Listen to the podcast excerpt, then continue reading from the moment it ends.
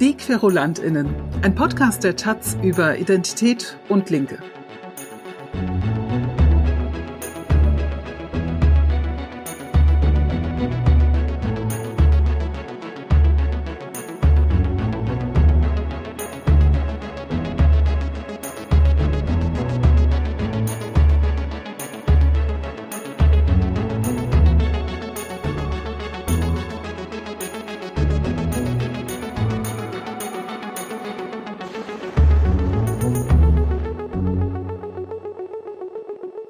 Hört ihr die sechste und letzte Folge unseres Podcasts.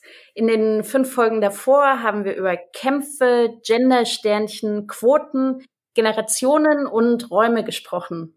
Quasi als Finale widmen wir uns heute einem Metathema, das in vielen der Diskussionen über die bisherigen Themen der Podcasts immer wieder auftritt. Streit. Wir, das sind Katrin Gottschalk, stellvertretende Chefredakteurin der Taz und Ebru Taschdemir, Chefin vom Dienst der Taz. Themen wie Identitätspolitik erzeugen Streit und es gibt Streit darüber, wie wir eigentlich miteinander streiten können und sollten. In der Zeit gibt es ein ganzes Ressort mit dem Titel Streit und die Texte zum Thema sind quasi unzählig. Auch in der Taz streiten wir uns über das Streiten. Wer spricht? Wem wird zugehört? Wer hört zu? Und wozu das Ganze überhaupt? Darüber sprechen nein, streiten, wollen wir heute mit zwei Gästen. Jagoda Marinic ist freie Autorin, feste Kolumnistin in der Taz und in der Süddeutschen Zeitung. Manchmal schreibt sie auch Kolumnen für die New York Times. Sie ist Theaterautorin und Schriftstellerin. Zuletzt ist von ihr das Buch She Rose erschienen. Und in Heidelberg leitet sie das interkulturelle Zentrum. Tambi Wolf ist Teil des Journalistinnenkollektivs Kollektext im Vorstand der Neuen Deutschen MedienmacherInnen und äh, ist Senior Editor bei Weiß. Herzlich willkommen, ihr beiden. Hallo. Hallo. Hallo. Hallo. Hallo. Bevor wir jetzt streiten, äh, wollten wir eigentlich erstmal anstoßen, aber leider ist der Tatseko äh, bei euch nicht angekommen. Epro und ich haben äh, zwei Gläser Tatseko hier, aber ich glaube ehrlich gesagt so ein bisschen alter Tatseko, der ist schon die wir Kohlensäure raus. Also wir, wir, können eigentlich also froh sein, dass er nicht angekommen ist, wollt ihr sagen. ihr hättet einen frischen bekommen, auf jeden Fall. Ja, auf jeden Fall. Genau. Weil wir machen hier, wir haben jetzt in dem Podcast immer dieses Spiel gemacht, das wird man ja wohl noch trinken dürfen. Ähm, und haben dabei so wachmachende, woke-machende Getränke getestet. Und jetzt äh, sollte das Finale kommen. Was trinkt ihr denn so? Habt ihr was zu trinken dabei? Also ich habe eine äh, Tasse Kaffee und ich bin jetzt schnell zum Kühlschrank geflitzt und habe mir äh, einen Prosecco-Rest geholt. Das ist aber ein, ein schnöder Supermarkt Prosecco, kein, kein Tatsecco. oh, cool. wow, wow, wow. Also ich komme jetzt hier ganz schlecht weg. Ich trinke hier so Hanfprotein-Bananenshake. ähm, so.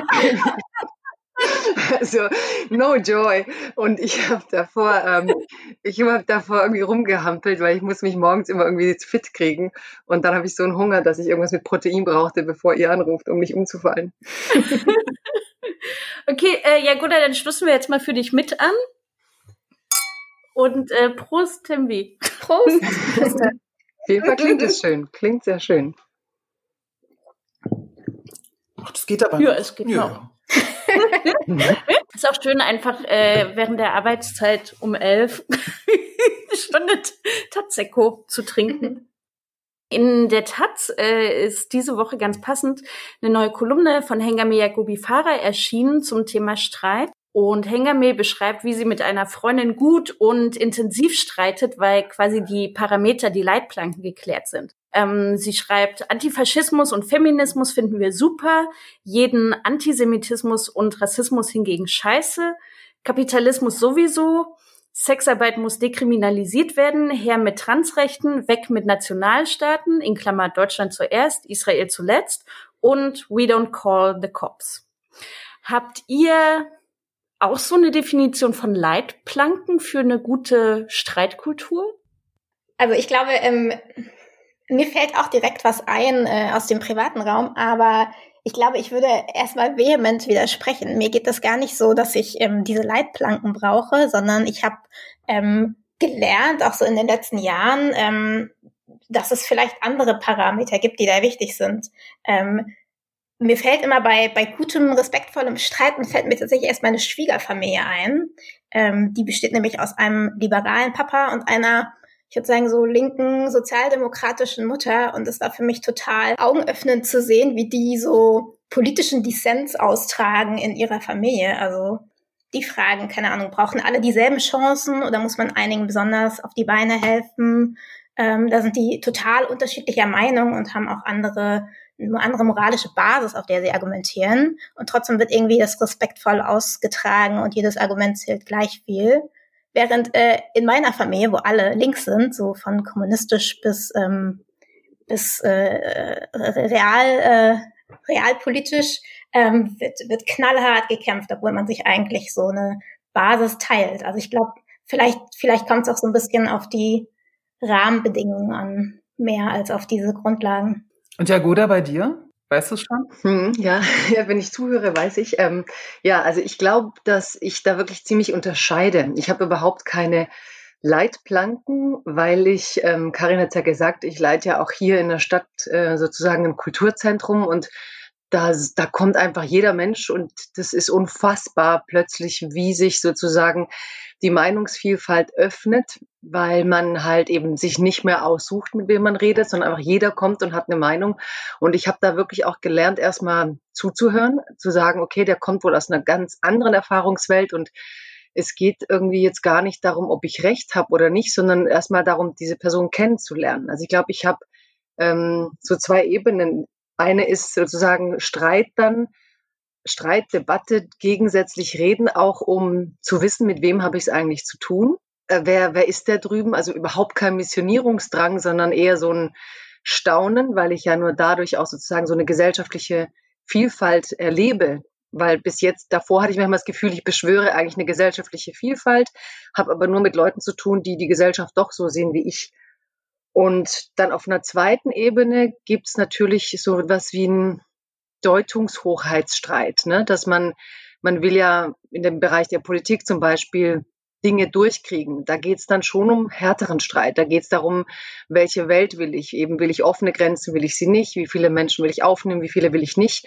Und das ist für mich dann schon sozusagen auch ein kleiner Machtkampf. Und da geht es mir eher darum, dass die Menschen gute Mittel haben. Also dass man weiß, wie man den führt, dass da Regeln gesteckt sind, dass man ähm, das vielleicht auch unterhaltsam tut, also mit einer Freude, mit einer Lust und nicht mit so einer Feindseligkeit, dass man weiß, dass es gibt irgendwo einen demokratischen Boden, insofern schon Leitplanke, auf dem man gemeinsam steht und dass man auch erkennt, wenn das jemand nicht tut. So glaube ich, ich unterscheide sozusagen eine Streitebene ist wirklich so, auch wirklich lustvoll, jemand herauszuprovozieren. So, was denkst du eigentlich? Ich finde, das war was, was in Deutschland lange nicht stattfand. So in Merkel-Zeiten früher hat man ja eigentlich nie über Politik geredet. Also als Merkel noch uncool war, hat man eigentlich nie über Politik geredet hier in dem Land. Nicht so viel wie heute.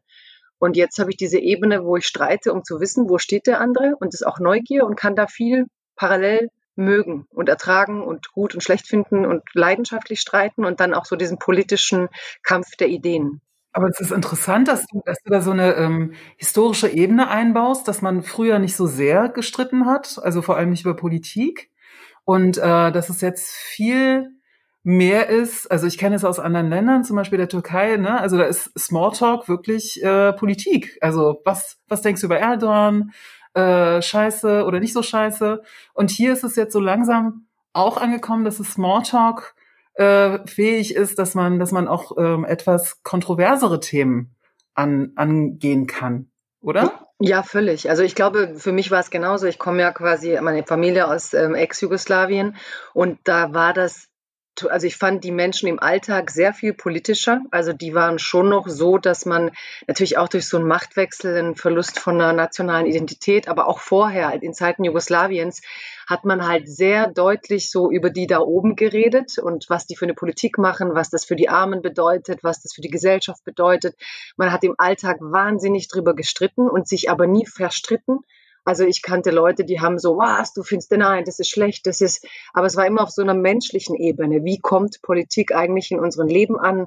Was heißt das für uns? Und in Deutschland war es mir dahingehend dann oft langweilig. Also ich hatte das Gefühl, hier waren sie alle auf so einer komischen, man wusste ja manchmal gar nicht, wo Leute stehen. Zum Beispiel im Literaturbetrieb viele, die jetzt nah bei den Rechten stehen, waren Leute, die ich vor 20 Jahren nicht mochte, aber nicht hätte sagen können, warum, weil ihre politischen Ansichten gar nicht so im Raum waren, wie sie es heute sind. Ähm, also ich finde, da war Deutschland früher wirklich, man sagt ja immer so dieser Mehltau der Zeit, so bevor Merkel durch 2015 so einen kompletten Imagewandel eigentlich auch erlebt hat. Ähm, tatsächlich fand ich dieses Land fast unfähig, politischen Streit zu führen und man wollte das auch nicht. Das war so der Party-Spoiler, ne? So, jetzt kommt eine und will hier so ein hartes Thema aufmachen. Und die Deutschen können das auch nicht so unterhaltsam streiten, sondern dann wird es ja so schnell so diskursiv ernst. Ich glaube, da, wo ich herkam, war es halt witzig. Aber muss ich auch sagen, natürlich dann kurz vorm Krieg und so wurde diese Alltagspolitik dann schon so eine Scheide, ja, so wo mit wem bist du und gegen wen bist du. Und das ist wiederum eine Form von Streit, die ich nicht mag, dass man plötzlich entlang von Themen knallharte Lager aufgezogen hat. Und in Jugoslawien hat ja das dann auch ein Bürgerkrieg hervorgerufen oder war ein Symptom davon, wie auch immer. Ähm, und das ist sowas, wo ich schon immer Angst kriege, wenn Streit quasi zu einer wie so ein Lineal dann plötzlich durch gesellschaftliche Milieus geht und die Leute in gegnerische Lager aufteilt. Tembi, äh, du mhm. und ich, also ich glaube, du bist noch mal ein bisschen jünger als ich, aber auf jeden Fall sind wir beide jünger als Ebro und Jagoda. wir haben jetzt vielleicht gar nicht so die ähm, historischen mhm. Rückbezüge. Äh, wie, nimmst, wie nimmst du denn gerade so politische Streitkultur in Deutschland wahr? Ähm, ich finde es total interessant, was Jagoda gerade gesagt hat, ähm, weil ich das so also ich kann auch nur aus meiner eigenen Erfahrung sprechen, aber ich habe das ganz anders erfunden in meiner Jugend. So vor 20 Jahren ähm, war ich erst zehn, aber ähm, ich habe das Gefühl, wenn man so im Osten aufwächst, so wie ich, dann ähm, ist einem dieses, dass man sich, also dass man nicht drum kommt um die politischen Themen, das ist einem so ein bisschen mitgegeben. Also man ist irgendwie ganz früh gezwungen, sich zu positionieren, allein schon, weil man in so einem ganz anderen Staat aufwächst und mit so ganz anderen moralischen ähm, Koordinatensystem als die eigenen Eltern und dann wird zu Hause das erzählt und in der Schule das oder vielleicht gleicht es sich oder aber dann bedeutet das, dass die Eltern irgendwie das in der DDR vielleicht schwer hatten. Und ich hatte ganz früh das Gefühl, dass man sich zumindest ja ganz grob, ähm, dass man gezwungen war, so in, in meiner Altersgehorte, da wo ich herkomme, sich zu positionieren und sich irgendwie zu überlegen, wo man steht, auch so ein bisschen eben zur Identitätsfindung in diesem Land, das irgendwie die Eltern nicht kennen, aber wo man selber irgendwie überlegen muss, wie man reinpasst. Und heutzutage, ich glaube, das ist so ein bisschen müßig. Also ich bin, ich bin natürlich in der Bubble unterwegs in Berlin, wo ganz viele Leute im politischen oder äh, also in der Politik unterwegs sind oder im Journalismus oder irgendwie ähm, Kunst machen, aber auf eine politische Art. Und da ist das natürlich irgendwie ständig und immer und überall Thema. Ähm, ich weiß ehrlich gesagt nicht, wie das so in anderen Milieus ist. Aber hast du auch diese, ähm, also wenn es jetzt gerade um so die Politisierung der privaten Gespräche geht, ähm, ist ja schon gerade in Ostdeutschland äh, jetzt mit der AfD und Pegida ähm, gibt es ja schon auch so viele Berichte, wie quasi ne, die Angst vor, vor Weihnachten nach Hause fahren den Debatten, die einen da erwarten. Ähm, hast du da ähnliche Erfahrungen gemacht oder ist es sozusagen, du hast ja gerade schon gesagt, dass du eher aus einem ganz linken Haushalt kommst. Ähm, ist es da gar nicht so ein Thema jetzt in den letzten Jahren gewesen? Doch, total. Ja, also ähm, klar, da gibt's irgendwie dann, da gibt's, also in ostdeutschen Familien, wenn ich das auch irgendwie mal so pauschal sagen darf, da, da gibt's dann oft so die ganz Linken und die ganz Rechten.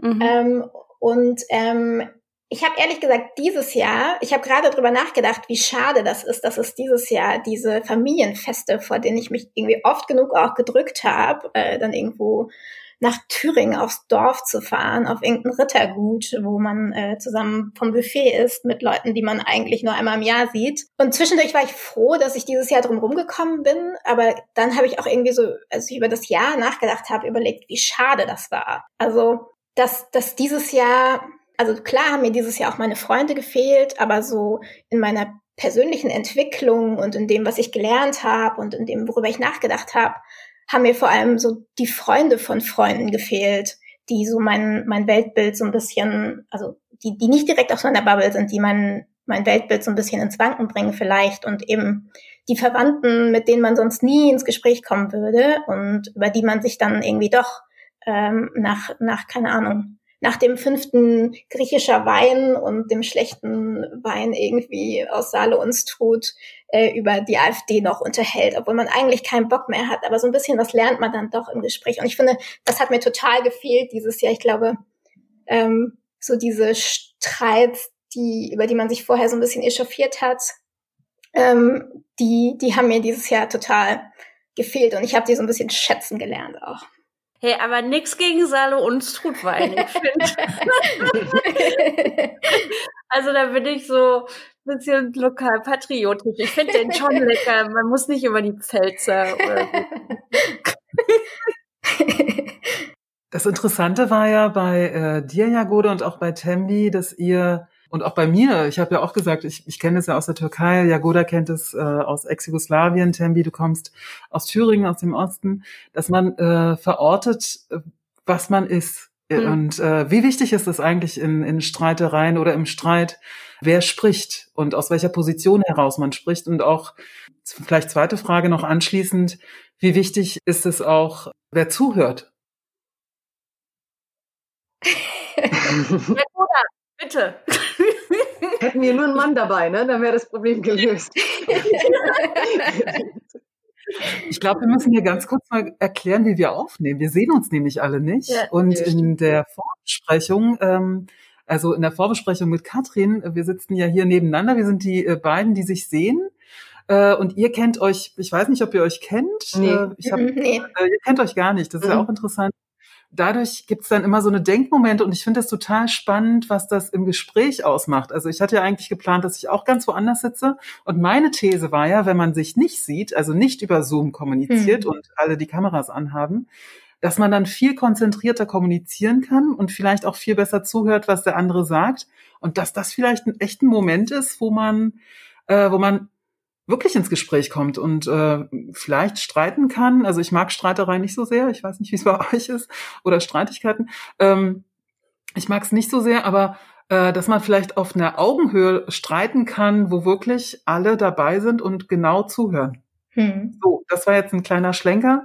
Meine Frage war ja, wie wichtig ist es, wer spricht und im zweiten Anschluss, wie wichtig ist es, äh, wer hört zu und ähm, oder besser gesagt, auf welcher Plattform man spricht. Also ich würde jetzt gerne nur so ein bisschen meines, äh, meine, meine, ich bin sehr symmetrisch. Jetzt weiß ich nämlich von allen außer von Katrin was über den Kontext. Ähm, Katrin hat äh, nicht erzählt, wo sie steht und ich finde es ganz schön, ja. Ich, äh, also ich bin aus Dresden, ich bin aus Ostdeutschland Genau, habe halt äh, sozusagen bei Tempi so ein bisschen nachgefragt wegen der wegen der äh, AfD Pegida Rechtsdebatte, weil ich das natürlich so im eigenen Umfeld schon kenne. Ähm, so dieses, äh, dass man ja, dass man auf eine Art gar nicht so der anderen Person äh, so gar nicht so sagen würde, oh, die ist jetzt rechts oder so, aber einfach so die Worte, die da fallen, sind teilweise so schockierend, ähm, dass es, äh, dass es immer so diese Schaudermomente gibt. Also das ist sozusagen ne, mit Leuten, die ich mag. Ähm, aber dann gibt's halt, äh, konnte ich auf jeden Fall so mich gedanklich ganz gut verbinden zu dem, was Tembi gesagt hat, mit diesem, dass es so eine Politisierung des Privatlebens sehr früh gab. Also einfach sozusagen du siehst die Nazis auf der Straße, du hast Angst vor ihnen, ähm, sie stehen vor dem Konzert, von, vor so einem Reggae-Konzert, das es gab, und sie lassen die Leute dann nicht raus. Ähm, dass das sozusagen sehr früh auch ähm, einen dazu zwingt, sich irgendwie politisch zu beschäftigen. Äh, was ist denn, was sind eigentlich denn ihre Ideen und ähm, warum ist das nichts für mich? Ja, na, danke dir, weil ich fand es jetzt einfach so nochmal schön, ein bisschen komplett. Also ich weiß zwar Dresden, aber alles so, ähm, ja, ich wollte jetzt einfach auch von dir gern was wissen. Ähm, Finde es aber ganz schön, was du gerade sagst, weil witzigerweise, wir hatten in der Schule, auf dem Gymnasium war ich eine der wenigen damals mit Migrationsgeschichte. Wir waren, glaube ich, nur zwei überhaupt in der Klasse. Und dann war ein Mädchen aus Ostdeutschland gekommen und mit der hatte ich irgendwie total die Verbindung. Und was ich jetzt so interessant finde, klar, einerseits die Nazis, aber andererseits finde ich ja viel schwieriger mit Leuten zu tun haben, die auf den ersten Blick ja normal und freundlich sind und dann im Gespräch mit diesen krassen Worten, Rhetoriken, Erklärungsmustern kommen, wo man eben sieht, da hat denen jemand Deutungsangebote gemacht, auf deren Basis führen sie Streit, die können das durchargumentieren, die informieren sich in ganz anderen Portalen. Und ich war auch zuletzt manchmal im Osten vor Corona auf Veranstaltungen unterwegs. Und da waren Leute, die würde ich auf Twitter wahrscheinlich blocken, habe ich überlegt, und mochte sie aber trotzdem. Und das fand ich auch so einen interessanten Aspekt an diesem Streit, weil wenn ich mit denen geredet habe, ich habe halt genau gesehen, wo die sich ihre Infos holen, warum sie argumentieren, wie sie argumentieren, warum ihnen das plausibel erscheint. Und trotzdem, wenn man da sitzt, entsteht da nochmal so eine andere menschliche Dimension, wo man das denen nicht ganz abnimmt oder wo man denkt, man kann in ein Gespräch kommen, wo man sie zumindest verwirrt. Oder Leute, die mir gegenüber offen schlecht über Ausländer reden und dann sage ich denen ja, sie wissen aber schon, dass ich quasi nur hier bin, weil es in Deutschland Ausländer gab. Und dann fangen die an, kurz irritiert zu sein, weil sie fanden einen nett und man kommt in ganz andere Gespräche. Und das fand ich so apropos Streit eben interessant, dass durch diese digitalen Streitereien, wo dann ein Satz so absolut und für sich dasteht und wir so tun, als ist der, als ob der Mensch quasi die eine Meinung ist, die er halt als Troll ist oder als Troll hat, während er eben immer noch viele andere Facetten und Ecken hat, wo man ihn vielleicht anders erlebt oder diese Vielschichtigkeit weggeht. Also, dass ich gemerkt habe, ich würde in echt mit Menschen streiten, in denen ich in den sozialen Medien zum Beispiel nicht streiten würde, weil ihre Meinung da so absolut, so unverschämt dasteht. Und was wir uns so ein bisschen dadurch genommen haben, dass es gibt halt so bestimmte Marker. Ich glaube, das war auch das, was ihr mit Leitplanken meintet am Anfang von Hengame. Wenn jemand so und so redet, dann sagt man, ist das Gespräch vorbei. Und ich glaube, ich denke oft umgekehrt. Gerade wenn jemand so redet, will ich mit dem ein Gespräch führen. Und dann will ich nicht mit Rechten reden, aber, also ich meine jetzt nicht Nazis oder so, aber es gibt einen Haufen Leute, wo ich das Gefühl habe, die können sich Teile ihrer Welt nicht erklären. Und mich interessiert das, wer es geschafft hat, denen Deutungsmuster anzubieten, welche und wie und ob ich das zumindest in Ansätzen stören kann durch Argumente. Tembi, wie ist das bei dir? Du bist ja bei den neuen deutschen Medien MacherInnen, äh, die ja sozusagen auch ähm, so ein Glossar entwickelt haben, welche Begriffe man besser verwenden sollte und welche nicht. Ähm, wie, wie, streng bist du dann quasi im direkten Gespräch mit, äh, mit der Sprache, die die Menschen verwenden? Also erstmal, ich glaube, ich habe das Privileg, also auf Twitter finden die mich meistens gar nicht, weil ich da nicht so aktiv bin, diese, diese ganz Rechten und Trolls. Ähm, aber die schreiben mir E-Mails oder haben mir eine Zeit lang ziemlich oft E-Mails geschrieben, äh, so ungefähr vor anderthalb Jahren. Und da habe ich ganz vielen von denen geantwortet und da hatte ich dann auch so dieses Moment, dass die erstmal so ihre Wut rauslassen wollten und wirklich unterirdische E-Mails äh, geschrieben haben. Also auf, auf Morddrohungen und sowas antworte ich natürlich nicht. Ähm, die leite ich weiter an die Staatsanwaltschaft, aber so fiese Beleidigungen und sowas, da habe ich manchmal darauf reagiert und habe teilweise auch irgendwie zurückbeleidigt und dann haben die sich selbst reflektiert und haben irgendwie selber gemerkt, ähm, dass das vielleicht so einen Moment gehabt, wie, wie Jagoda das in Persona hatte, äh, okay, ja, da, da drüben ist ja irgendwie auch ein Mensch und dann haben sie sich entschuldigt und nochmal erklärt, warum sie es so und so sehen und dann hatte ich wiederum den Moment, dass ich dachte, okay, das ist tatsächlich kein Troll, sondern das sind Menschen, schlimm genug. Ähm, und und ähm, also manchmal, ich, ich hab, bin da nicht auf irgendwie konstruktiven Austausch aus, aber manchmal wollte ich irgendwie diesen Moment haben, der Irritation der gegenseitigen. Was ich aber so ein bisschen immer ähm, was ich nicht leiden kann in dieser Debatte, ist ähm, diese, dieses Elitäre. Also wenn man sagt, ich, ich erinnere mich an so einen Text in der Zeit, ich glaube auch ungefähr vor einem Jahr, als so diese ganzen Medien diese crazy Meinungsfreiheit-Debatte Titel hatten, so was darf man noch sagen?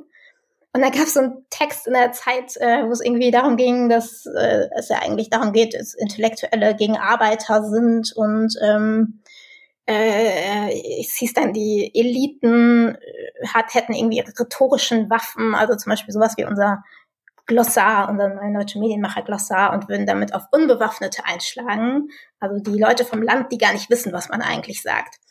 Und ich kann das irgendwie, ich kann diese Debatte nicht leiden, weil, ähm, also einerseits setzt sie so voraus, ähm, dass wir wissen, wie es geht und das stimmt nicht. Also wir haben dieses Glossar und da steht drin, was man nicht mehr sagt und was man vielleicht besser sagt. Aber das kann sein, dass äh, die nächste Generation ein ganz anderes Glossar macht und uns sagt so, okay, diese Begriffe, die ihr damals benutzt habt, die sind irgendwie blöd aus dem und dem Grund und wir haben uns da was Besseres ausgedacht. Also ist irgendwie alles im Fluss. Ähm, und gleichzeitig ist irgendwie die Prämisse davon, dass es Menschen gibt, die, ähm, die aufgrund, also aufgrund ihrer Lebenserfahrung irgendwie nicht, nicht verstehen können, dass sie den anderen gerade verletzt haben. Und ich glaube, grundsätzlich ist jeder auch ähm, ein ostdeutscher Troll vor seinem Laptop dazu fähig zu checken, dass er gerade irgendwie unter die Gürtellinie gegangen ist. Äh, und deswegen habe ich überhaupt keine Skrupel, Leuten zu sagen, dass sie irgendwo das falsche Vokabular benutzt haben und denen das auch hundertmal zu sagen, auch wenn ich dann irgendwie diejenige bin, die als, äh, keine Ahnung, als überwoke Großstädterin so wahrgenommen wird. Also ich verstehe dieses Glossar ja auch als Handreichung für Medienschaffende. Also dass da auch nochmal so zwei Ebenen sind, wenn ich eben von Ehrenmord spreche, dass ich damit in den Medien Dinge transportiere. Wenn es bei anderen ist, ist es quasi ein Liebesmord oder so. Also da, ich verstehe da so eine Bewusstmachung derer, die eigentlich Medien ähm, füllen, Bilder schaffen und, und Klischees quasi mit, mit produzieren. Da würde ich auch wieder so unterscheiden im, im Alltag, weil wenn man ehrlich ist, selbst selbst POC, und da, ich weiß, dass das manche nicht mögen, wenn ich das sage, aber ich komme aus dem Stuttgarter Raum, ich bin in der Nähe von Mannheim, da gibt es einen Haufen Menschen, die ähm, sozusagen Migrationshintergrund haben, wie er gemeint ist als POC, sich da aber nie so bezeichnen würden, noch jemals sich darin integrieren würden. Also ich finde diesen Glossar schon gut und richtig, aber ich hab, wir haben auch mal in, Heidelberg mit den neuen deutschen Medienmachern so ein Projekt gemacht, die Leute eingeladen, sich selbst zu definieren. Und da haben wir eigentlich gemerkt, wie schwierig das ist. Also, dass auch Leute, es geht jetzt zurück auf Ebros Frage mit wer spricht und wie, dass selbst wenn man Leuten sagt, ähm, okay, jetzt hast du die Sprechposition, wie sollen wir eigentlich über dich sprechen? Ähm, da nicht, auch nicht zu befriedigenden Ergebnissen kam. Wir haben dann gesagt, Menschen mit internationaler Geschichte oder diverskulturelle hat sich jetzt aber auch nicht so eingebürgert oder hat die Menschen auch nicht so überzeugt. Also ich glaube, die Frage ist auch, warum muss ich benennen und wer, wer will benennen? Also auch die Machtstrukturen dahinter ein bisschen offen zu legen. Wer tut das? Und selbst bei POC und BPOC muss man auch hinterfragen, was da sozusagen der akademische Raum einnimmt an gesellschaftlichen Diskursen und ob die Menschen, über die diese akademische Welt da spricht, sich selber so bezeichnen würden, ob die sich darin sehen, auch wenn die Deutungsmuster äh, in einem linken Sinn eine Hilfe sein sollen zu emanzipatorischen Bewegungen. Also ich bin, bei was Begriffe angeht, finde ich extrem schwierig. Ich finde da einfach wichtig, wirklich so diese, diese Möglichkeit, Menschen, die bewusst zu machen, dass Begriffe Macht sind, dass ähm, Benennen Macht ist, dass der, der benennt, Macht hat, dass der, der die Perspektive aber auch ähm, erbittet, hat letztlich immer noch Macht. Also mir geht es vielmehr darum, Leute in so einer Sprechposition zu ermächtigen in der Demokratie, wo, wo, wo ich sage, vielleicht musst du dich gar nicht benennen, du musst es niemandem erklären, du bist keiner Mehrheitsgesellschaft was schuldig. Also so ein bisschen die Schälung dieser vielen Dinge, die wir ja eigentlich selbst bei besseren Begriffen immer noch letztlich reproduzieren würden. Ähm, also mir geht es vielmehr darum, wie stärke ich Menschen in der Demokratie so, dass sie sich in einer Demokratie die Themen gar nicht von außen auferlegen lassen, über die sie sich streiten. Und da würde ich im Moment bei den vielen Debatten über Wokeness und wo wir sind schon fragen, das ist ja auch so ein ganz enges Korsett, in dem jeder Streit stattfindet und er spielt eigentlich immer nach dem gleichen Drehbuch. Es sind auch immer die gleichen Protagonisten, Antagonisten. Man kann das, ich kann das vorher aufschreiben, wer wie was machen und twittern wird und wo sich das reproduzieren wird, wer es im Feuilleton kommentieren wird. Also ist das ein Streit, der eine Demokratie Natürlich ist es konstruktiv. Ich finde Streit im Gegensatz zu Ebro schon sehr wichtig und echt gut. Also ich finde, es ist auch ein Feuer und ein Öl für eine Demokratie, wenn man das gut kann. Und ähm, da entsteht halt schon eine Wärme, die, die auch zusammenbringen kann. Also einfach im Privaten. Ich weiß, es gab bei der Arbeit jemanden, den ich echt nicht leiden konnte. Und als ich mal ins Büro gestürmt bin und den wirklich so zu, zur Rede gestellt habe, hatten wir plötzlich eine Verbindung. Also durch einen Konflikt, den wir durchgemacht haben, war plötzlich aus dieser Antipathie immerhin eine Verbundenheit geworden, auf die man in Zukunft dann aufbauen konnte und anders arbeiten konnte.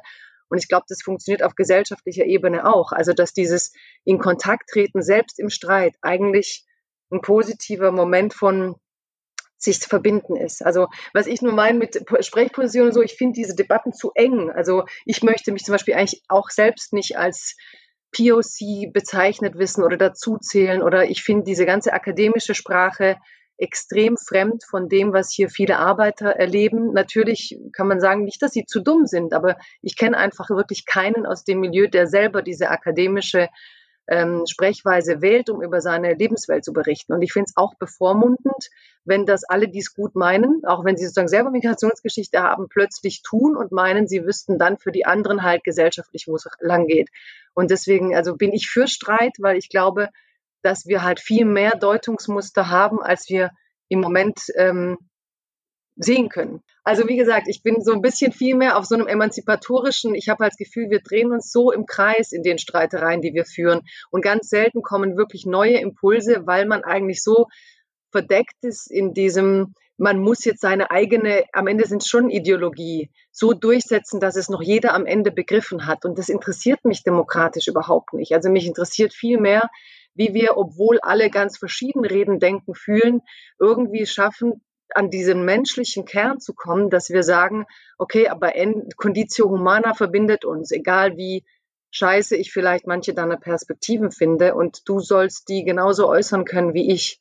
Und vielleicht werde ich dann auch manche Begriffe nicht gut finden, aber auch die Behauptung der Minderheiten im Moment, dass diese ausgewählten Wordings die sind, in denen sich die Minderheiten wiederfinden, finde ich schon sehr anmaßend, zumal man nicht sagen kann, dass die Bewegung jenseits des medial-akademischen Milieus in solchen Vereinen oder, oder Gruppierungen oder diesen Minderheiten explizit ankommen würde. Ich finde, da war super viel drin und ich finde es auch gut, dass wir streiten. Ich mag auch Streit.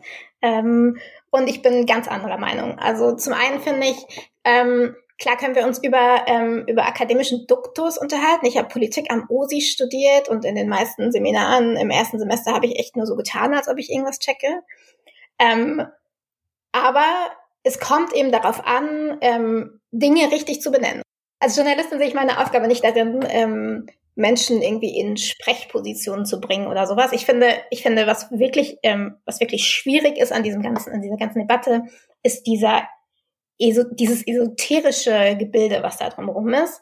Mir geht es einfach nur darum, Sachen korrekt zu benennen. People of Color ist ein Begriff für Menschen, die von Rassismus betroffen sind. Und es geht gar nicht darum, dass diese Menschen irgendwie, wenn sie jemanden kennenlernen, sagen, hallo, ich bin, keine Ahnung, Hatice und People of Color oder Person of Color, sondern es geht darum, dass ich, wenn ich schreibe, einen Begriff habe, der korrekt benennt Menschen, die von Rassismus betroffen sind.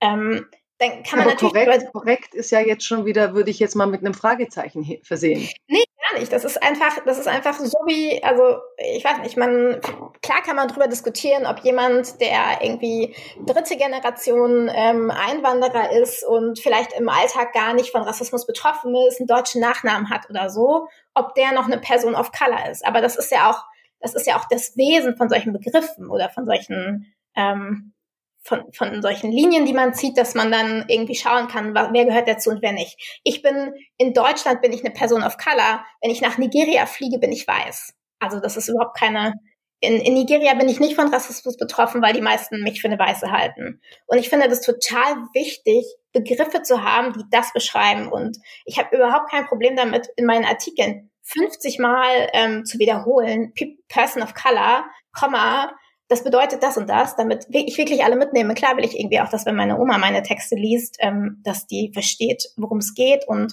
wahrscheinlich wird meine Oma äh, nicht mehr den Begriff äh, Person of Color für mich benutzen. Ähm, aber es geht eben darum, solche Sachen zu etablieren manchmal. Ja, aber auch das ist ein krasser Machtanspruch, also ein krasser Deutungshoheitsanspruch. Wenn ich zum Beispiel jetzt äh, von, von, von, ich habe mit so einer Gruppe Jugendlicher gearbeitet, und die haben gesagt, die wollen überhaupt nicht so bezeichnet werden. Die wollen Menschen genannt werden und maximal über eine städtische Identität konnotiert werden. Also Mannheimer zum Beispiel. Also das ähm, eigentlich finde ich übt ja jetzt diese also ich, ich benutze das auch. Ich, ich sage das nur theoretisch, wenn ich drüber nachdenke, stellen sich mir da schon Fragen, weil man kämpft ähm, um den Begriff und sagt, das ist jetzt der korrekte Begriff. Der hat Begriffe abgelöst, die diskriminierend waren, wie Ausländer, Fremder und so weiter. Ja. Nein, das sind, das sind noch nicht Begriffe, die diskriminierend waren, nur, sondern das sind auch Begriffe, die einfach nicht zutreffen, weil nicht alle People of Color sind Ausländer. Ich bin keine Ausländerin. Ich richtig, bin in Deutschland geboren. Richtig, richtig, ich, hab, richtig. ich hatte nie einen anderen Pass. Ich, meine Mutter ist, meine Mutter ist weiße Deutsche. Ich habe nicht mal einen Migrationshintergrund, weil mein Vater war mal zum Studium hier und wieder zurück. Und wenn, wenn nicht alle Erasmus-Studierenden in diesem Land Migrationshintergrund haben, habe ich auch keinen. Also Ja, ist richtig, aber alle zum Beispiel, die in Deutschland unter People of Color gefasst werden, also alle Menschen mit Rassismuserfahrungen, sind aber zum Beispiel auch nicht People of Color. Also es ist auch eine Übersetzung einer, einer strukturellen Gesellschaftsanalyse aus einem anglosächsischen Raum mit nochmal einer anderen und spezifischen Geschichte, den man jetzt versucht, in gleichem Maße für Deutschland korrekt zu finden. Und ich glaube, dass man in Deutschland nochmal mit einem anderen Begriff oder mit einem anderen Weg arbeiten müsste. Und deswegen finde ich auch diese Frage der Sprechposition ungemein wichtig. Also weil auch wenn man Journalist ist und sagt, ich benutze jetzt den korrekten Begriff, korrekt, das, das die korrekt äh, Bezeichnung leitet man sich ja ab aus der akademischen Legitimation. Aber es ist halt nicht, aber es ist vielleicht halt nicht das, wo ich sage, es stärkt, und das ist schon mein Ding, ich will in der Demokratie Sprechposition zeigen. Also ich will zeigen, wer macht diese Gesellschaft aus und wie und nicht nur, mhm. wie wird diese Gesellschaft von der akademischen Analyse beschrieben. Aber ja, Goda, genau das, was du meinst mit man möchte etwas zeigen, also das wollen wir ja gerade im Journalismus und ähm, also ich kann total verstehen, äh, ne, Leute, die sagen, ich möchte, ich möchte möchte, dass sie schreiben die Berlinerin, aber ich möchte nicht, dass sie schreiben die Person of Color oder so, ne? Also so von wegen Selbstbezeichnung.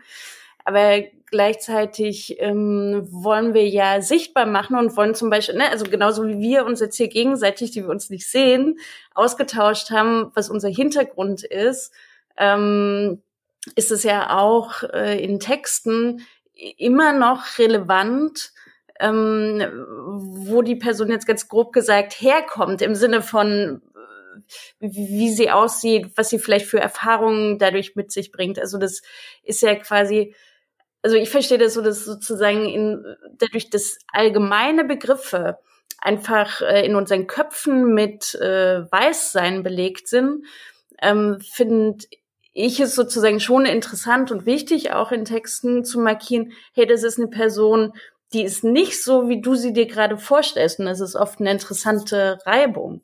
Ja, und das finde ich voll interessant, wenn du sagst, ich will die Person sichtbar machen. Das ist ja schon eigentlich ein krasser Machtanspruch. Also aus meiner Sicht. Ja. ja also und ähm, im nächsten Schritt sichtbar machen, wem gegenüber. Das heißt, du willst, dass Leser, die nicht wissen oder nicht sehen, dass die Person ist, wie du sie siehst, das erkennen.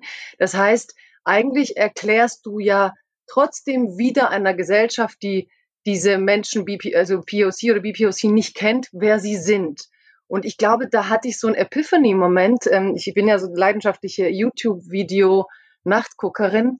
Und es gibt ein ganz tolles ähm, Video von Juno Diaz in der Public Library in New York mit ähm, Toni Morrison. Und da reden sie über, sie war ja neben ihrer selbst schriftstellerischen Arbeit auch Lektorin und hat sehr viele schwarze Stimmen in USA berühmt gemacht. Und dann hat er sie gefragt, wonach hast du denn entschieden, wann ein Buch für dich eine eigene Stimme hat? Also wann ist es wirklich für dich sozusagen a voice, wie die so sagen? Und ähm, er meinte dann so, ja, liebst du nicht, was dann jeder als Beispiel nimmt? Oder wie hättest du das Buch gefunden?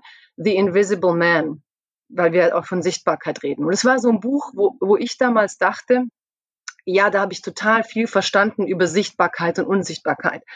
Und fand cool, Juno Diaz findet es auch super und dachte, ja, ja, genau.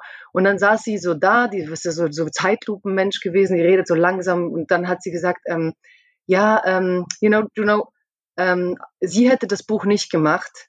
Und dann sagte sie, weil ähm, das war nicht die Perspektive, die sie interessiert, weil sie meinte, um, ähm, it wasn't a black perspective, a real black perspective, weil sie sagte, who was he invisible to? Not to me. Das heißt, sie als schwarze Frau, sie sieht den schwarzen Mann. Und sie meinte, seine ganze Sprechposition in dem Buch war eigentlich der Mehrheitsgesellschaft zu erklären, wie unsichtbar er ist. Und dass sie Interesse hatte an schwarzen Stimmen, die eigentlich sozusagen ein bisschen wie ein Fisch im Wasser waren, die es geschafft haben, obwohl es einen weißen Blick auf sie gibt, ihre schwarze Normalität gleichsam normal zu empfinden, wie John Updike sich herausnimmt, nur über diese Vorstadtdinger in oberhalb von ähm, im Norden Ostküste zu schreiben. Ja, also dass man es schafft, den weißen Blick nicht zu internalisieren. Und ich finde genau dieses Thema sichtbar machen und so, wem erklären wir das denn dauernd? Warum dürfen wir nicht einfach reden, fühlen, die Welt betrachten, wie wir wollen? Warum müssen wir das dauernd jemandem erklären? Und aus einer gewissen Perspektive habe ich das Gefühl, man reproduziert diese Rassismen schon, obwohl ich sehe, man braucht es um Ungerechtigkeiten. Ich arbeite selber mit dem Dilemma. Aber man muss schon in der Tiefe auch sehen, dass wenn man das tut, dass man eben trotzdem die Menschen nicht wirklich frei ihre Perspektive erzählen lässt. Also ich weiß nicht, ob das Sinn macht, was ich, wie ich das jetzt erkläre, aber ich, für mich war diese Szene mit diesem Who is he invisible to, not to me. Also es ist so, schreibe ich einen Roman und ich benutze kroatische äh, Nutella und schreibe ich daneben, Komma, äh, Eurocreme, das ist Nutella in Kroatien. Oder sage ich einfach, ich schmiere mein Brot mit Eurocreme. Ne?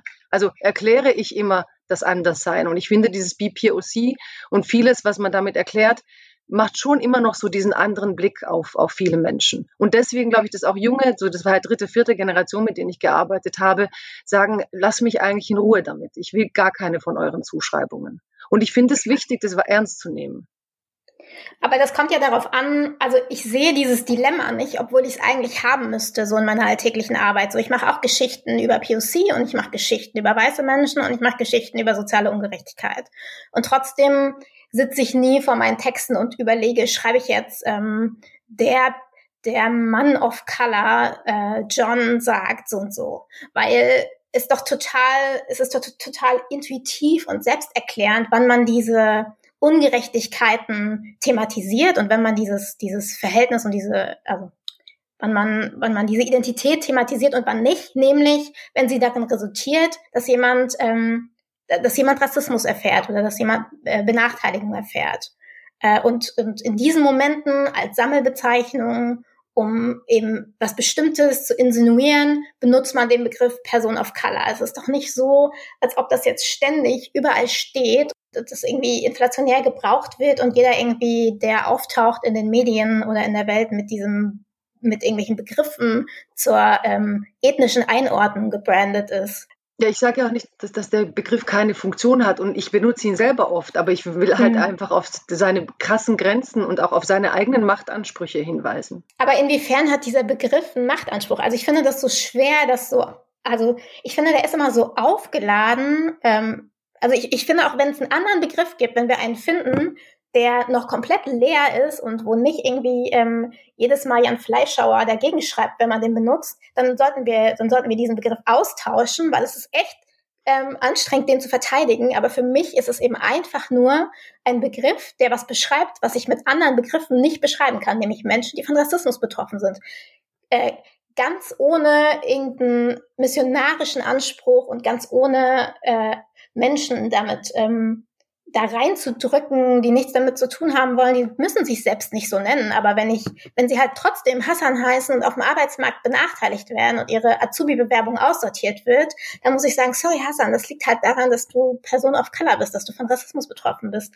Auch wenn, ja, aber wir hatten neulich im Internet eine wichtige Diskussion auch äh, zum Beispiel über Russlanddeutsche, die auch von Rassismus betroffen waren mhm. und die dann zum Beispiel sagen, oder ich habe das auch oft erlebt, dass viele Deutsche sagen, ihr könnt jetzt hier gar keine Rassismuserfahrung beanspruchen, ihr seid ja gar gar keine People of Color. Also die, die, dieser Begriff hat im deutschen Diskurs Problematiken die er im US-amerikanischen weniger hat, ja. Und dann Klar. plötzlich, dann plötzlich standen die Russlanddeutschen da wie die weinerlichen Gruppen, die sozusagen auch noch Rassisten seien. Also da, da, da, da, da, da spielt so die Backfires, wie halt dann, dann, ähm, dann macht dieser Begriff auch innerhalb der Communities dann noch Dinge kaputt, weil dann konkurriert man darum, wer von der deutschen Mehrheitsgesellschaft jetzt akzeptiert wird als People for Color. Also ich finde schon, dass man sich bewusst machen muss, ähm, dass so ein gut gemeinter und auch richtiger, alles, was du sagst, ist ja richtig. Man braucht den in manchen Kontexten. Nur frage ich mich, ob man ähm, ob, also ich will auch nicht jetzt so nur an diesem Begriff mich festmachen, mhm. mir geht es mehr um die ganzen gesellschaftlichen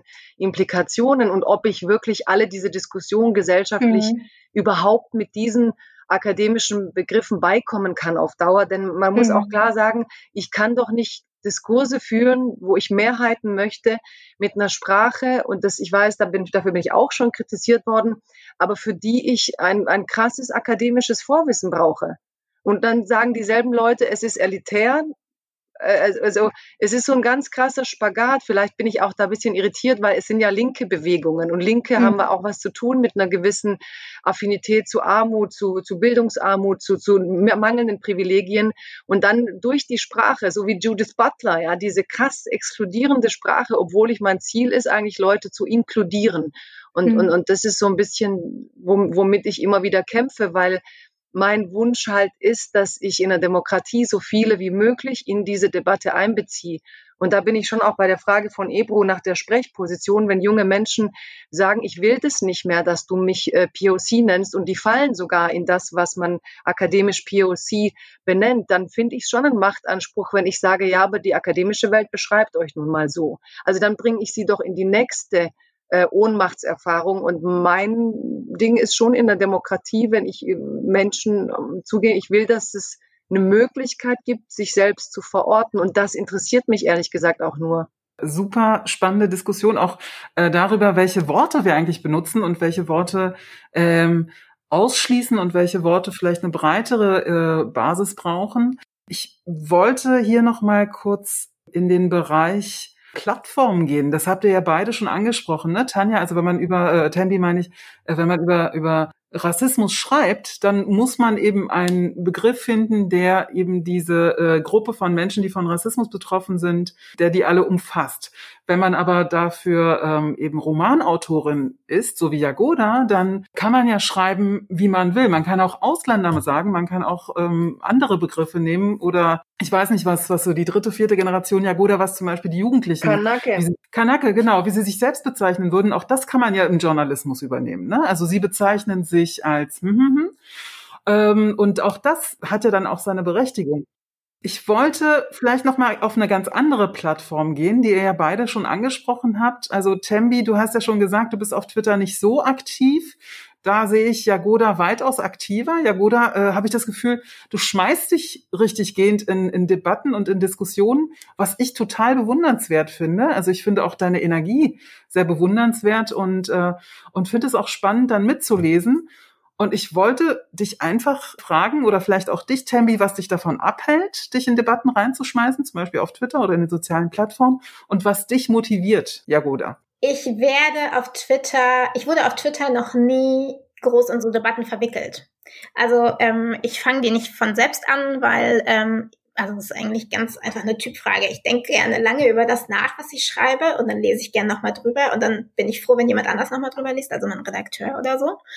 Ähm, und deswegen bin ich da nicht so äh, und ähm, glaube, wenn ich mich da so äh, äh, schnellschussmäßig äußern würde, dann würde ich auch ab und zu so Kontra erfahren. Was ich aber total gerne mache und was ich auch richtig gut fand, ähm, ist, dass irgendwann Leute angefangen haben, mich auf Insta zu, zu suchen, wo ich eigentlich auch nur einen privaten Account hatte und mir so Insta-DMs zu schicken. Und dann habe ich teilweise irgendwie so drei Uhr morgens so eine DM von Tom aus Hamburg, der irgendwie am nächsten Tag zur Schule muss, aber was von mir gelesen oder gesehen hat, was er richtig scheiße fand. Und dann schickt er mir so sechs Sprachnachrichten, äh, um mir zu erklären, warum er das alles doof findet. Und das finde ich irgendwie, keine Ahnung, den Rahmen finde ich angemessen für so eine Debatte und da antworte ich quasi immer.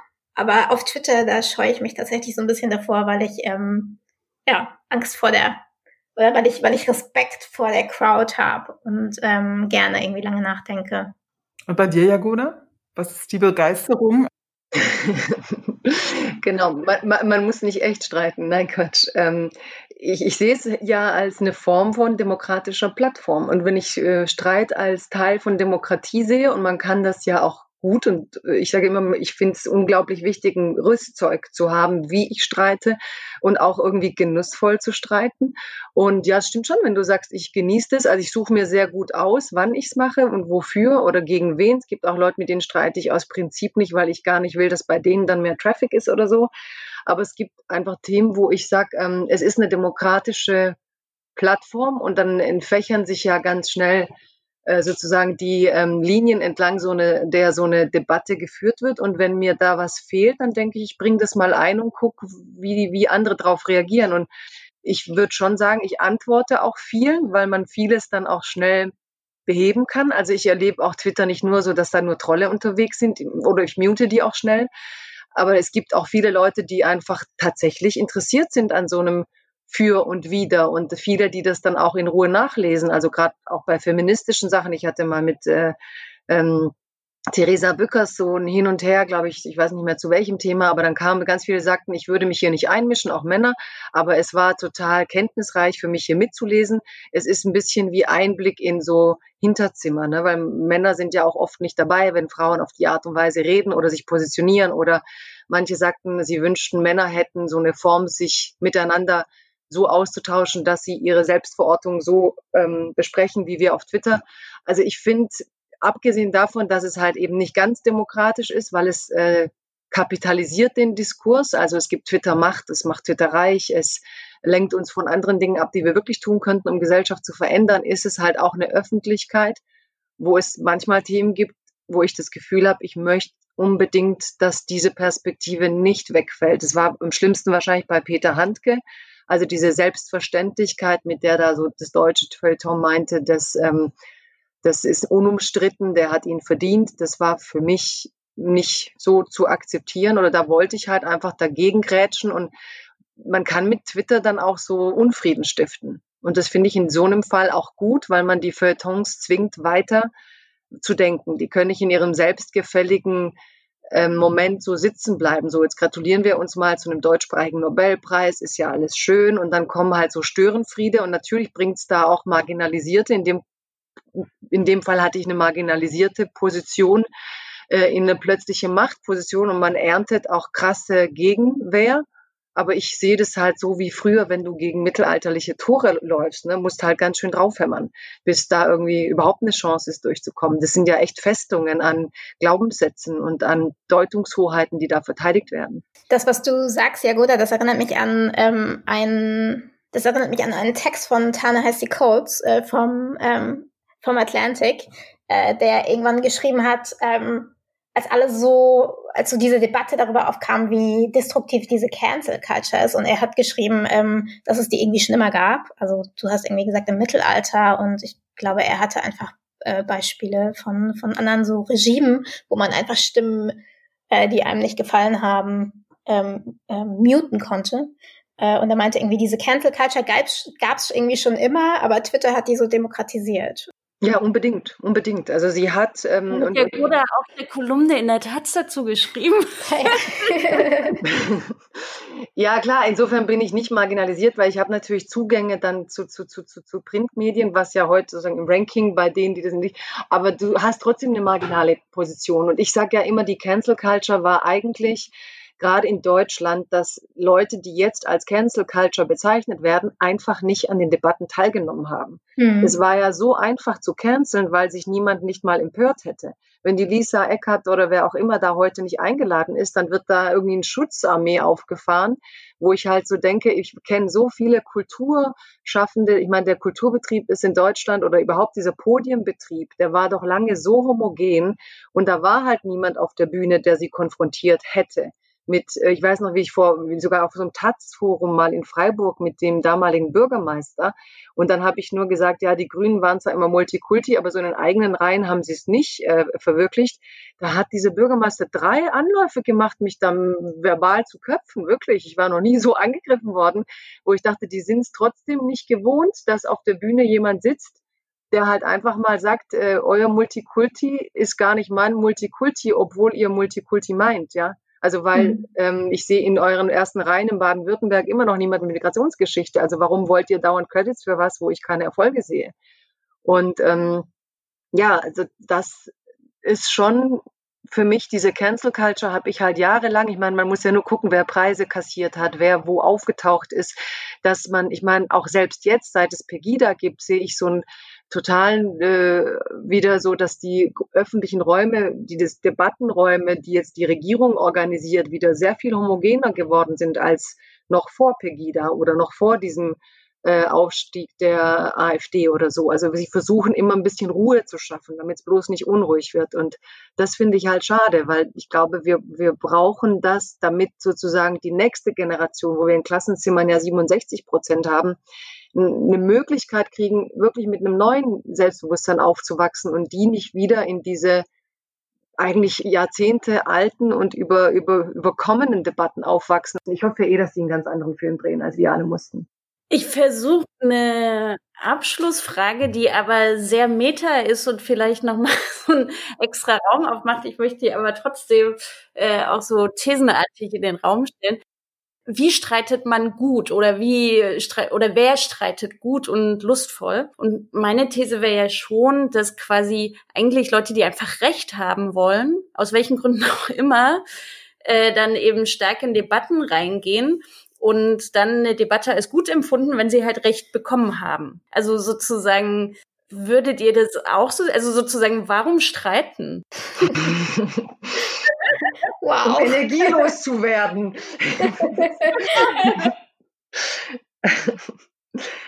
also gut streiten, gut streiten ist für mich ähm, schon auch einfach eine Lust, jemanden kennenzulernen. Also ich finde, da kommen einfach nochmal auch andere Seiten von dem Mensch raus. Und ähm, Empathie und Respekt finde ich so die Grundbasis für gut streiten.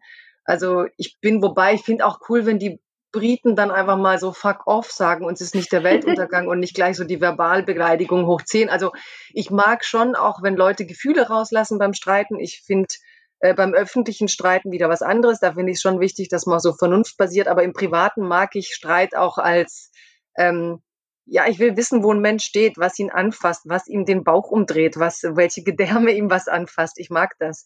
Und ähm, die Frage Recht haben, ob das schlimm ist. Im Privaten ist es tödlich. Kann natürlich sein, dass man dann nie aufhört zu streiten, wenn zwei Recht haben wollen oder drei.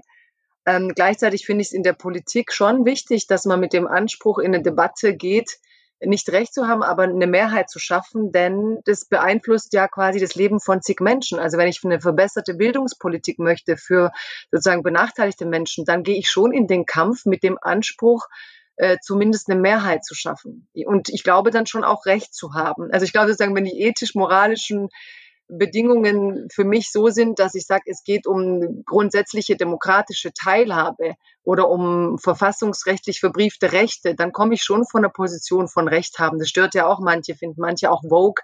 Aber ich denke mal, wir haben ja uns nicht auf eine Verfassung geeinigt, nur um dann wieder alles in Frage zu stellen, wenn es in die praktische Umsetzung geht.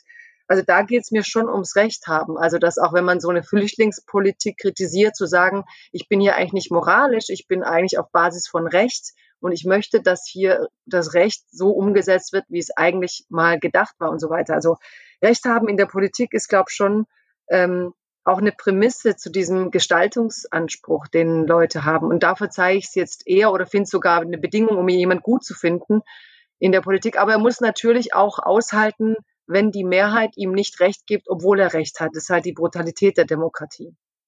Also ich finde das, also ich finde das ähm, total super und will eigentlich auch zustimmen, aber ich, ich weiß aus eigener Erfahrung, dass es echt schwierig ist, lustvoll zu streiten, wenn, wenn man verletzt ist. Also, und bei vielen Themen, die wir gerade diskutieren, bei allen Themen, die so mit Identitätspolitik zu tun haben, geht es ja um Verletzungen. Es geht darum, dass irgendwie Leute persönlich betroffen sind und ähm, dass es schwierig ist, dann auf eine Ebene zu finden, ähm, auf der man einfach nur sachlich redet. Und deswegen fürchte ich, dass wir uns alle auch echt mal so ein dickeres Fell anschaffen müssen, was sowas betrifft. Also ich glaube, wir sind alle nicht aus Zucker und wir müssen uns alle bewusst werden, es geht um was. Und wenn wir diskutieren, dann ähm, äh, greifen wir irgendwie Grundfesten unserer Gesellschaft an, die vielleicht die letzten die letzten 20, 30, 100 Jahre ähm, niemand angefasst hat. Und dann müssen wir alle, ähm, keine Ahnung, uns, ähm, also dann müssen wir halt, dann müssen wir halt mit ähm,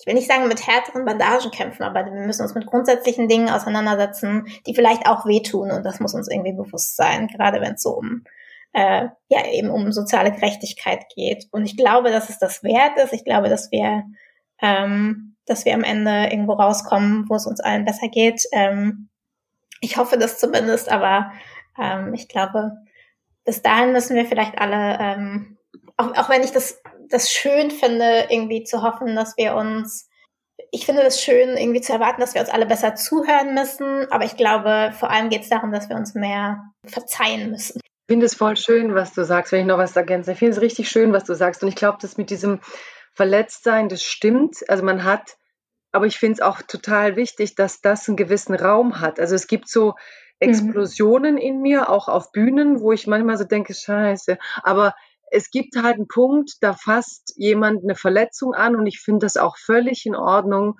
Und die hat in der demokratischen ähm, Debatte auch ihren Platz, diese Verletzung. Ich fände es mhm. ganz schlimm, wenn, und das finde ich auch so schlimm, wenn man sagt, vernunftbasiert heißt, dass kein Platz für Emotionen wäre. Also ich weiß, dass ich mal auf der Bühne war, irgendwo im BAMF, und da ging es um super Einwanderer sollen kommen, war noch vor 2015, da saß ich neben einem aus dem Bundesinnenministerium und das Erste, was er sagte, und ich saß auf der Bühne, habe ich dann gedacht, damit man hier das weltoffene Deutschland repräsentiert und der linke Zuständige neben mir, der sagt dann, ja, wir wollen ja jetzt äh, sozusagen Einwanderung nicht so wie die Gastarbeiter.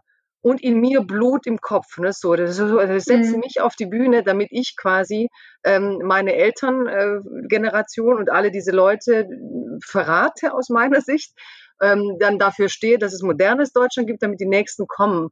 Und habe ihm das dann halt auch so an den Kopf geknallt und dann war so richtig, es war auch jedem im Saal unangenehm, ja. Also die fanden es vielleicht auch ganz gut oder schlecht. Eigentlich waren sie so ein bisschen so fast zu viel Emotion, aber ich finde, das muss schon auch sein. Also das, das muss eine Diskussion, es macht einen halt für einen Moment nackt. Ja, man sitzt halt mhm. da mit diesem Ding, so, so ein auch verletzter Stolz, so dass ich sage, hey, ich habe das im Leben auch wegen diesen Eltern erreicht und nicht nur, weil du jetzt behauptest, dass du solche Menschen nicht willst. Und wo willst, warum, wie willst du neue werben, indem du sagst, du erste Generation Einwanderer achtest du nicht? Was ist denn das jetzt für eine äh, Einwanderungshaltung und so. Und das war dann irgendwie ganz toll, weil er und sein Team, die haben daraus eine riesen Diskussion gestartet im eigenen Haus und die kam dann Jahre später zu meiner Buchpremiere von äh, Wer ist Deutsch Made in Germany, was ist Deutsch in Deutschland. Also genau dieser eruptive Moment hat eigentlich bei denen äh, ausgelöst, dass sie verstehen, das fasst irgendwas an. Und ich will es nicht dafür tun. Also ich würde nie meine Gefühle da zeigen, weil ich damit was erreiche. Aber wenn ich verletzt werde, möchte ich, dass dieser Raum auch da ist und das würde ich auch jedem gönnen.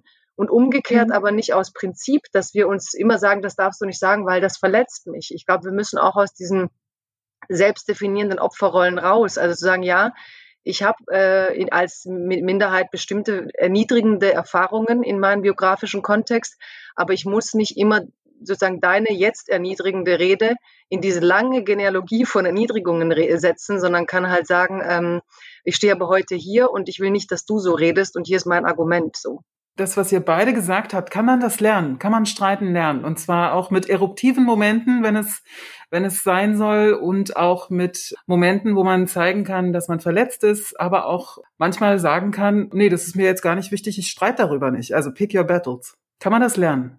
Also ich glaube, ähm, ich finde, lernen, das klingt so ein bisschen, als müsste man sich die Lingo drauf schaffen, damit man mitreden kann. Und da bin ich ja immer da argumentiere ich immer gerne dagegen, weil ich finde, das muss man nicht. Ich finde, es hat was damit zu tun. Ich, ich glaube, es ist nicht wirklich ein Lernprozess, sondern es ist eine Frage von, von mit welcher, mit welcher, in welcher Stimmung man in so einen Streit reingeht. Und ja, ich glaube, wenn man, wenn man irgendwie sich gewappnet ist, wenn man gewapp, sich gewappnet hat und äh, sich vorgenommen hat, äh, einen konstruktiven Streit zu führen und irgendwie so, so ein bisschen ähm, also keine, keine Scheu davor hat, die eigenen Positionen hinterfragen zu lassen und äh, durchrütteln zu lassen und vielleicht auch komplett, äh, dass die andere Seite sie komplett einmal delegitimiert und man sich von Grund auf verteidigen muss, dann kann es irgendwie ein konstruktiver Streit werden. Also ich glaube, es hat eher was mit der mit der Haltung zu tun, als damit, dass man irgendwas gelernt hat.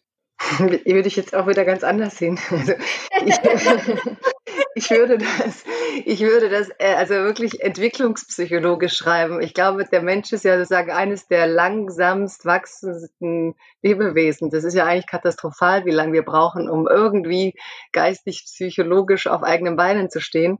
Und ähm, wir sind äh, gerade Empathie und ich glaube, das ist wirklich eine der ganz großen Eigenschaften fürs Streiten, die man braucht, äh, auch wenn man ähm, dass wir werden halt nicht so geboren. Wir, das muss man entwickeln. Also ich glaube, man muss Empathie entwickeln, man muss Vertrauen entwickeln lernen. Das heißt, zu streiten, ähm, ohne dass man Ver Verlustängste hat. Ich habe mal in einer neurowissenschaftlichen Studie gelesen, dass Beispielsweise jüdische Minderheiten und Kinder von Einwanderern haben ähnliche Gehirnareale, wenn es um Vertrauen geht, weil sie ja als Minderheiten gegenüber der Mehrheitsgesellschaft mit ganz anderen Verunsicherungen zu leben hatten. Das heißt, allein in unseren Köpfen ist das Thema Vertrauen ja ein ganz anderes. Und um dann eine Gegenmeinung vorzubringen, ist das vielleicht für Menschen mit, mit Marginalisierungserfahrung ein psychologischer Stress, den sich Leute, die das nicht haben, gar nicht vorstellen können, weil ja diese Vertrauensverknüpfungen im Gehirn ganz andere sind. Also ich bin der Meinung, das ist auch wirklich was, was ich gerne in Schulen hätte. Empathie, eine Stunde die Woche von mir aus. Empathie, äh, wie gehe ich mit Wut in mir um? Also Kindern beizubringen, wie gehe ich um, wenn der andere mich verletzt? Kann ich äh, aushalten, zuzusehen, dass ich ihn verletzt habe? Hat er auch ganz viel mit diesem äh, wie gehe ich, gehe ich um mit so einem eruptiven Moment? Erniedrige ich den anderen? Versuche ich ihn zu dominieren? Will ich Kontrolle oder schaffe ich es, ähm, anzuerkennen, dass ich das vielleicht ausgelöst habe, wenngleich ich nicht schuld bin und so weiter? Also ich glaube, dass es wirklich eine Entwicklungsaufgabe äh, ist für Gesellschaften, die zivilisiert leben wollen. Und je komplexer wir werden, desto mehr von diesem Rüstzeug bräuchten wir. Und ich glaube, das muss man lernen. Und wenn ich vertraue, bin ich weniger aufgewühlt, wenn ich streite, dann bringe ich meine Argumente vielleicht ruhiger vor oder wenn ich jemanden verletze, gehe ich empathischer damit um, auch wenn ich Recht habe oder mich im Recht fühle. Also ich glaube, da ist so viel, was man Schönes dran entdecken kann. Und ich fände es halt einfach, weil man sagt immer Vielfalt, aber man plädiert eigentlich so dermaßen für so eine, eine Russin hat mal zu mir gesagt, was willst du denn eigentlich, dass die ganze Welt irgendwie Latte Macchiato trinkend vor einem Kaffee sitzt, wie in Berlin Mitte. Und da hab so, als ich früher war ich nämlich Streit unlustig. Ich mochte das nicht so gern und ähm, und habe das selber ziemlich krass gelernt. Also dass man damit gewinnt und auch mit Menschen Verbindungen aufbaut, wo man denkt, eigentlich habe ich mit denen nichts gemeinsam, aber dass wir Streit hatten gemeinsam, das verbindet uns jetzt. Und wir haben das überlebt und darauf kann ich mich morgen beziehen, auch wenn ich was von der Person will, weil die gespürt hat, im Grunde respektiere ich sie, obwohl ich überhaupt gar nicht mit ihr eins bin. Und das kann schon verbinden. Das finde ich ist ein ganz schönes Schlussbild. Also Streit eigentlich auch als Zeichen des Vertrauens. Damit würde ich jetzt euch beiden sehr, sehr, sehr, sehr herzlich danken, Jagoda und Tembi. Es war ganz toll mit euch äh, zu sprechen, ein bisschen zu streiten. Wir sind tatsächlich zum Streiten gekommen, obwohl äh, Ja, freudigerweise. Ich mag's ja. ich finde es immer so viel interessanter, wenn jemand halt was sagt, was ich nicht denke, weil ich dann sofort neugierig bin. Ja. Weil du dann gleich widersprechen kannst. Toll. Ja, natürlich auch, sonst habe ich keinen Sprechimpuls, sonst denke ich nur nicken, nicken, nicken. Also das haben wir hier auf jeden Fall gemacht. Auf unserer Seite des Laptops haben immer wieder zustimmend genickt, hatten zwischendurch mal den Daumen hoch, mussten uns manchmal auch das Lachen verkneifen. Also vielen, vielen Dank. Es war eine sehr ja, doch angenehme Runde, obwohl ich mich ja davor drücke. In, nein, ich drücke mich nicht davor, aber ich, wie gesagt, ich mache eher so dieses Pick Your Battles und dass ich denke, ähm, okay, lohnt sich das jetzt? Also das wird innerhalb von zwei Sekunden entschieden, ob sich das jetzt lohnt oder nicht. Und äh, meistens denke ich, okay, lohnt sich nicht. Wir haben Pandemie, also alles gut. Und ähm, ich bedanke mich auch nochmal ganz, ganz herzlich bei euch. Es war ganz äh, spannend und ähm, ganz toll, euch zuzuhören. Das war die sechste und letzte Folge des Podcasts Die QuerulantInnen, ein Podcast der Taz über Identität und Linke und sendet euer Feedback doch an uns und zwar an die E-Mail-Adresse podcast.taz.de und wir danken fürs Zuhören. Es verabschieden sich als schnüffelnde PodcasterInnen Ebro Taschdemir und Katrin Gottschalk. Bis bald an anderer Stelle und bleibt woke. Eine Sache noch. Wenn euch gefällt, dass es die Taz Podcasts gibt und ihr mehr davon wollt, wenn ihr wollt, dass unser Journalismus im Netz für alle frei zugänglich bleibt, dann macht mit bei Taz Zahlig. Als unabhängiges und frei zugängliches Medium sind wir auf die Unterstützung unserer Leserinnen angewiesen, um uns in digitalen Zeiten zu finanzieren. Sichert die Zukunft unseres Journalismus mit einem kleinen Beitrag zu. Taz Zahlig ist das freiwillige Bezahlmodell der Taz im Netz. Einfach auf taz.de slash podcast-zahlig gehen und Teil von über 25.000 UnterstützerInnen werden. Dankeschön.